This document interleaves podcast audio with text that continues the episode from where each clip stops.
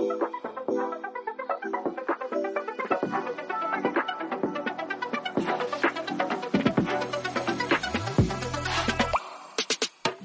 everyone, and welcome back to another episode of Blame It on the Stars podcast. We spill all the tea on what's going on in the universe so you can blame your problems on the stars. It is Jade here. And it's Kara. And this is crazy. This is very crazy. What's going on? Why is this crazy? In the astrology, there's nothing happening this week.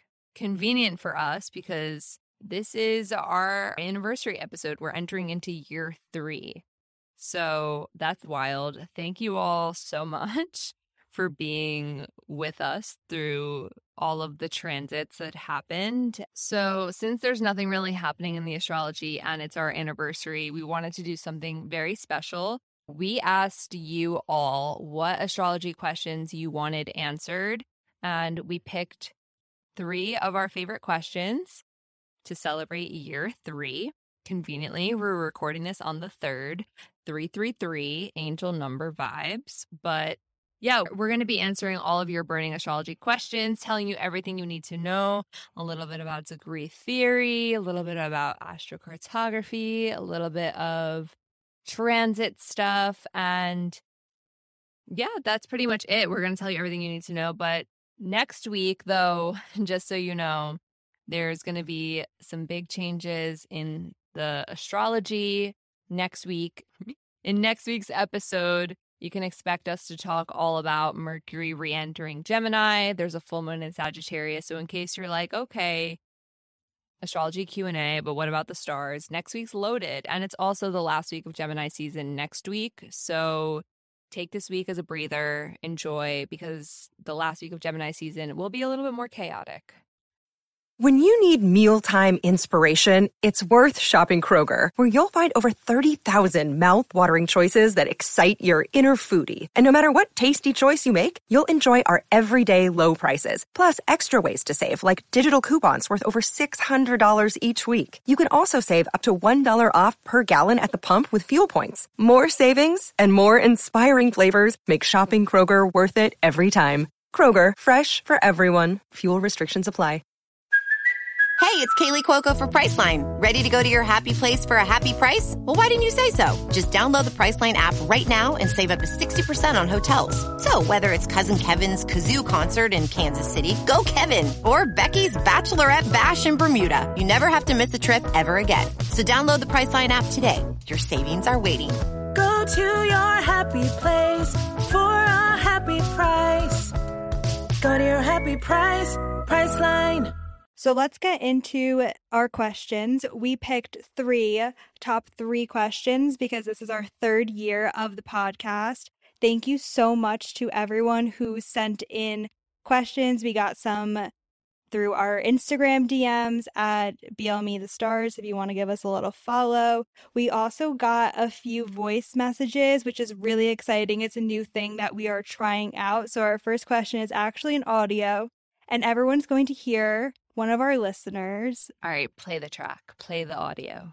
Hi, Jade and Kara. I love your podcast, and I actually got a reading from Jade a few months ago.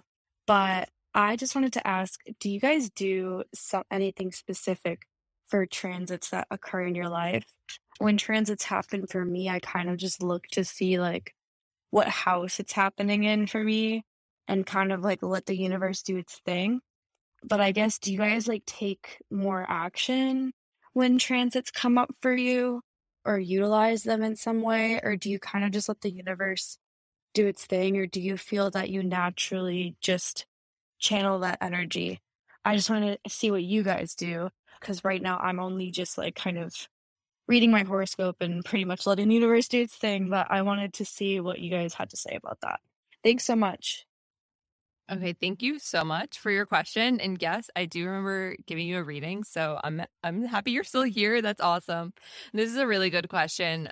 I can say for me personally, when it comes to the transits, I do a, a combination of both. Sometimes I'm just letting life happen and I'm not really paying attention to the astrology, and then something crazy happens, and then I'm like, I wonder what's going on in the stars. Let me check what's happening and you know it'll add up somehow or another. But there are some instances where i am really on it with the transits most likely because there's something specific i'm looking to do or some specific changes that i'm looking to make in my life and i want to make sure that i'm choosing the best time to do it kind of like electional astrology but not so specific.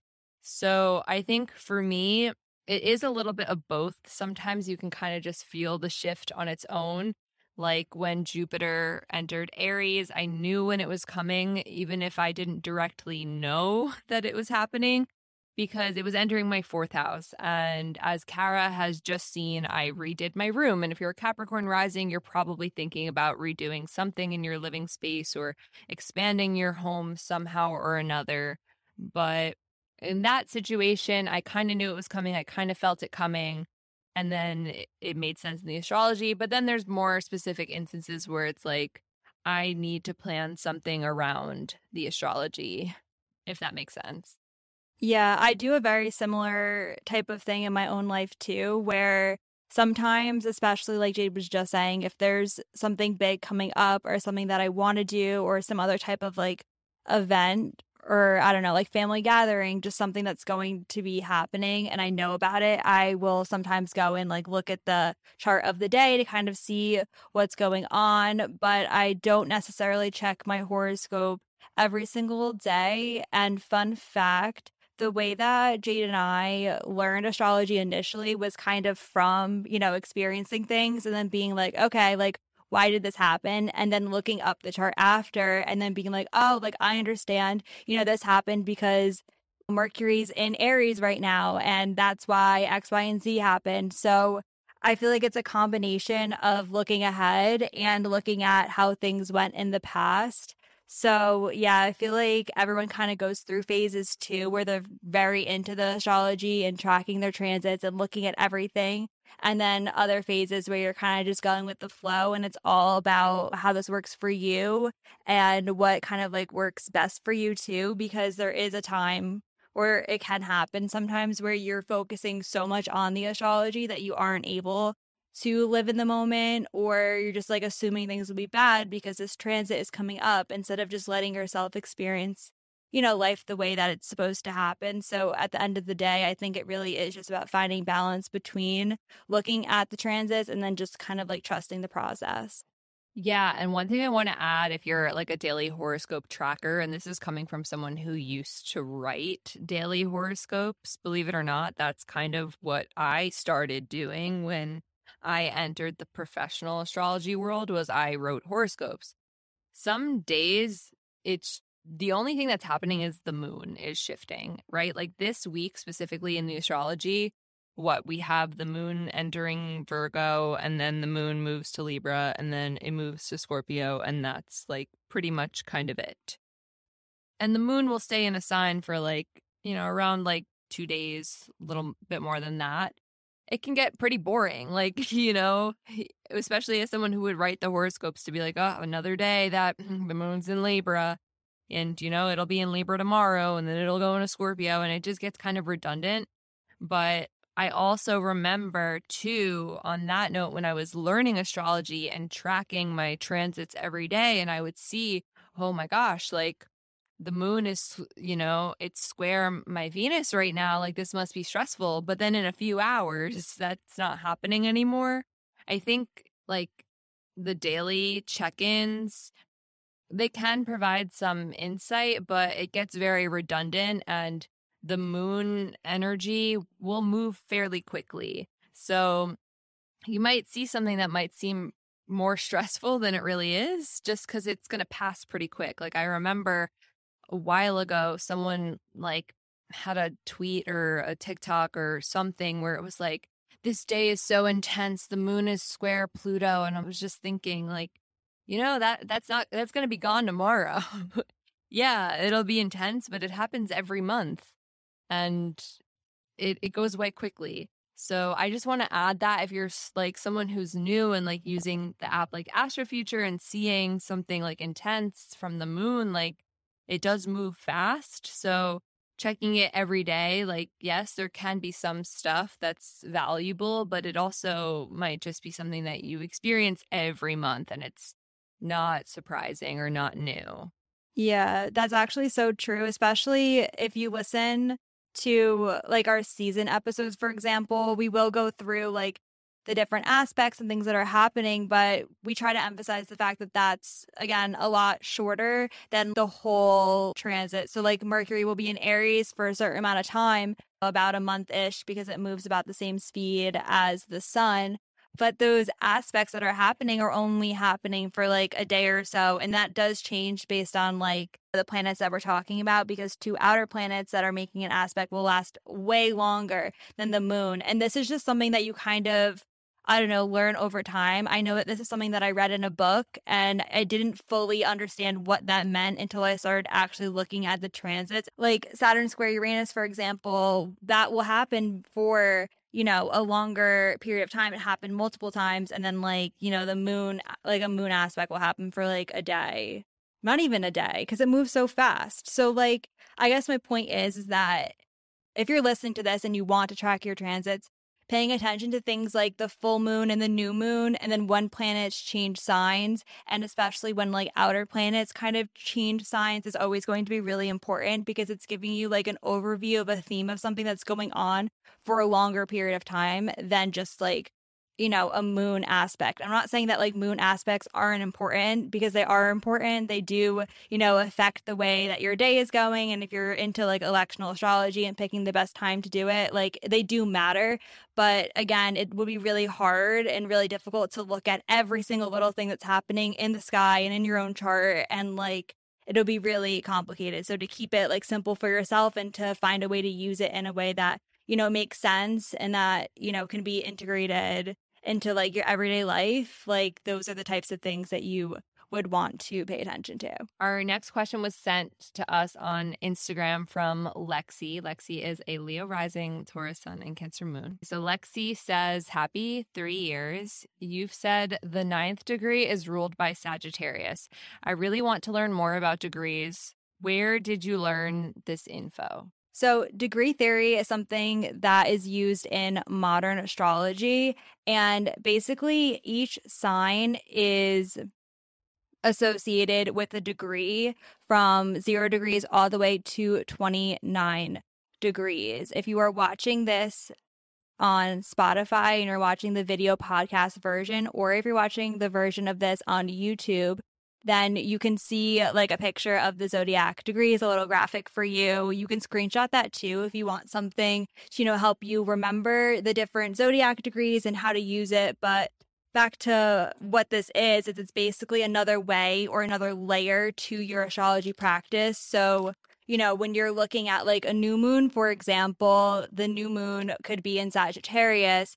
And then you know what a new moon in Sagittarius means, and then you could add the added layer of the degree that the new moon is happening. So, like if it's happening at the ninth degree, then that's also Sagittarius degree, which is adding on additional like Sagittarius type of energy. So, to recap, each sign is associated with a degree. You look at whatever transit that you're looking at, whether it's in your own birth chart or in the sky, and then you can look at the degree to get a little bit of in additional information about it. If you're new to astrology, it's don't don't worry about it because it might be a little bit overwhelming to be dealing with so many different aspects at the same time, but if you're someone who has been tracking the transits for a while and wants a way to I don't know, get a little bit more nuance, I guess, in your own like horoscopes or whatever you're looking at, this would be a really good way to use it. One of the things that helps me remember the degrees and I apologize if this actually confuses people more than it helps, but for the right people who get it, this will help. Think of it like military time. So, like if one is Aries, right? If 13 o'clock is also one o'clock, 13 degrees is Aries. Does that make sense? Obviously, that only goes up until 23, but it's the same concept if that helps anyone just at 24 it you know is 12 which is pisces and then 25 is 1 and then the cycle keeps going.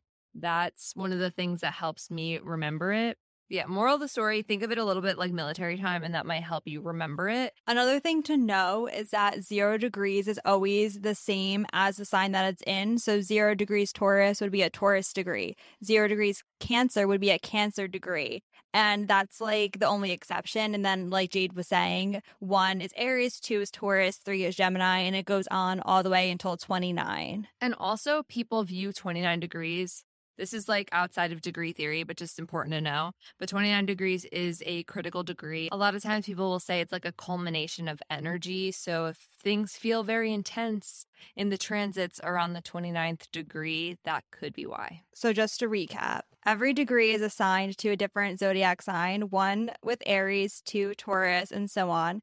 Zero degrees is the same as the sign that it's in.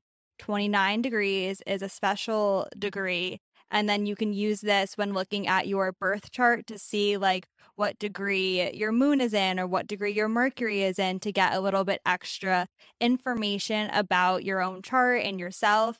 And then in terms of the transits, you can use it as well to learn more about new and full moons, the eclipses, what degree a sign's retrograde starts at, and stuff like that. And our last question is actually a question I think we get a good amount of times from a lot of different people in all areas of life, whether that is just on social media, friends asking this, people finding it from another like TikTok account.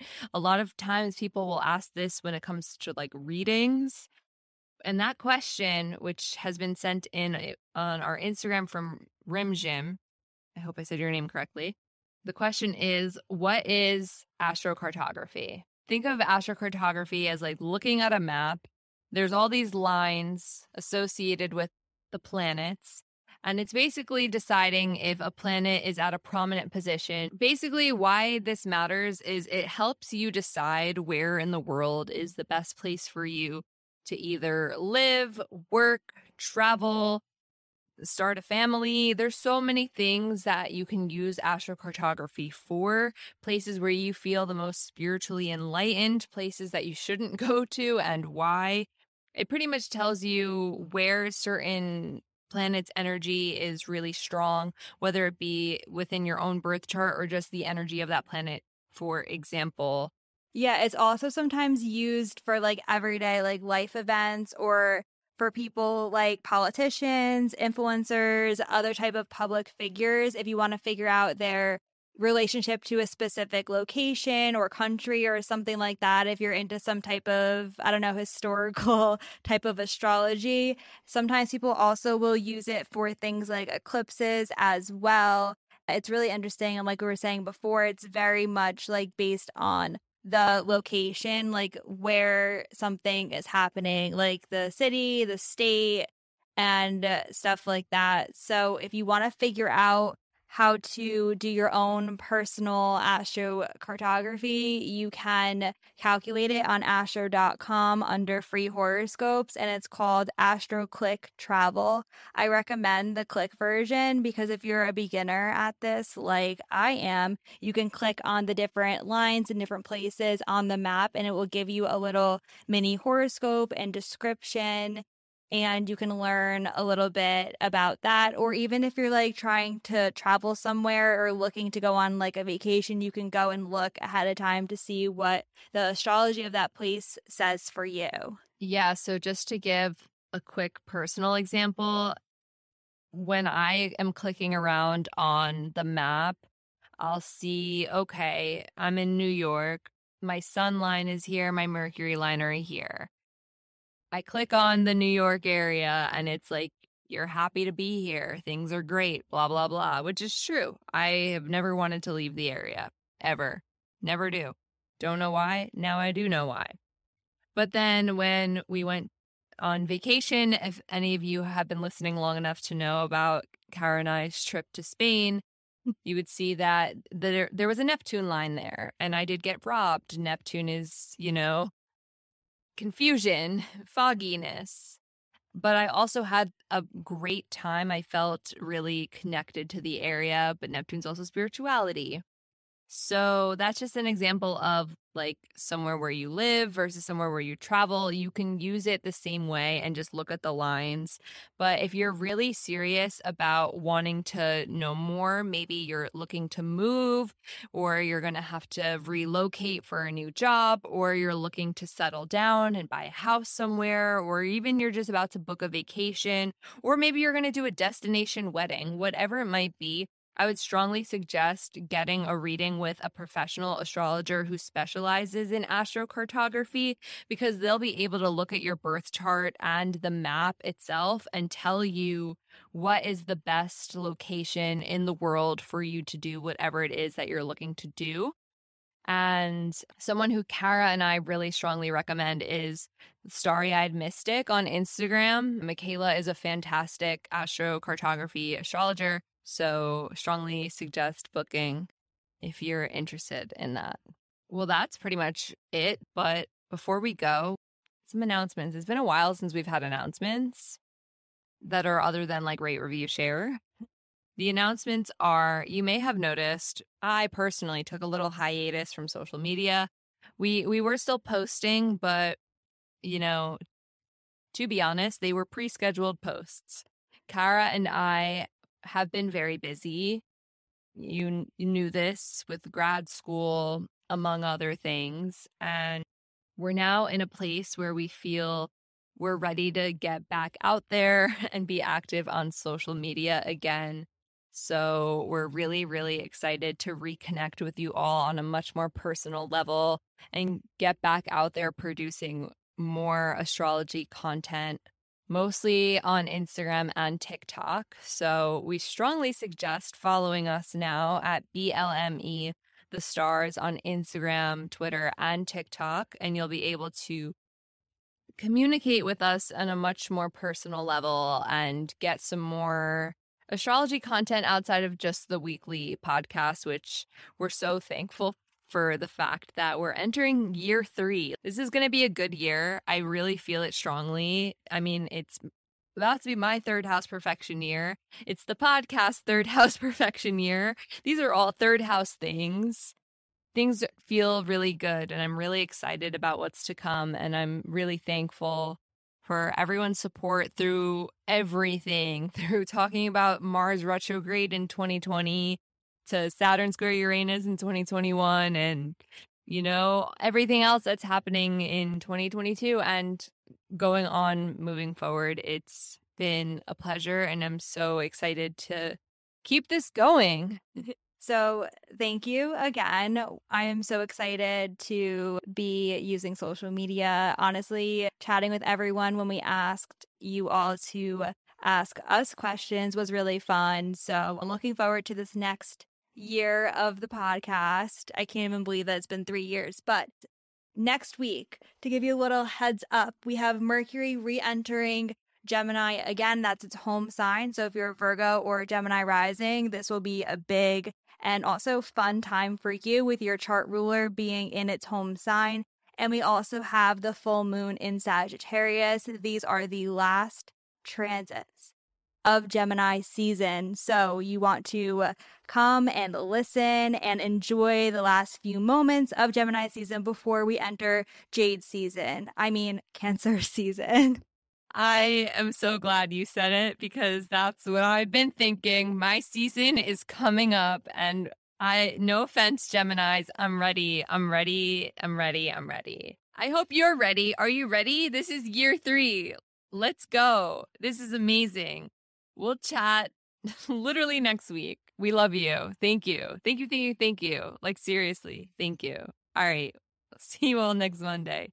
Bye.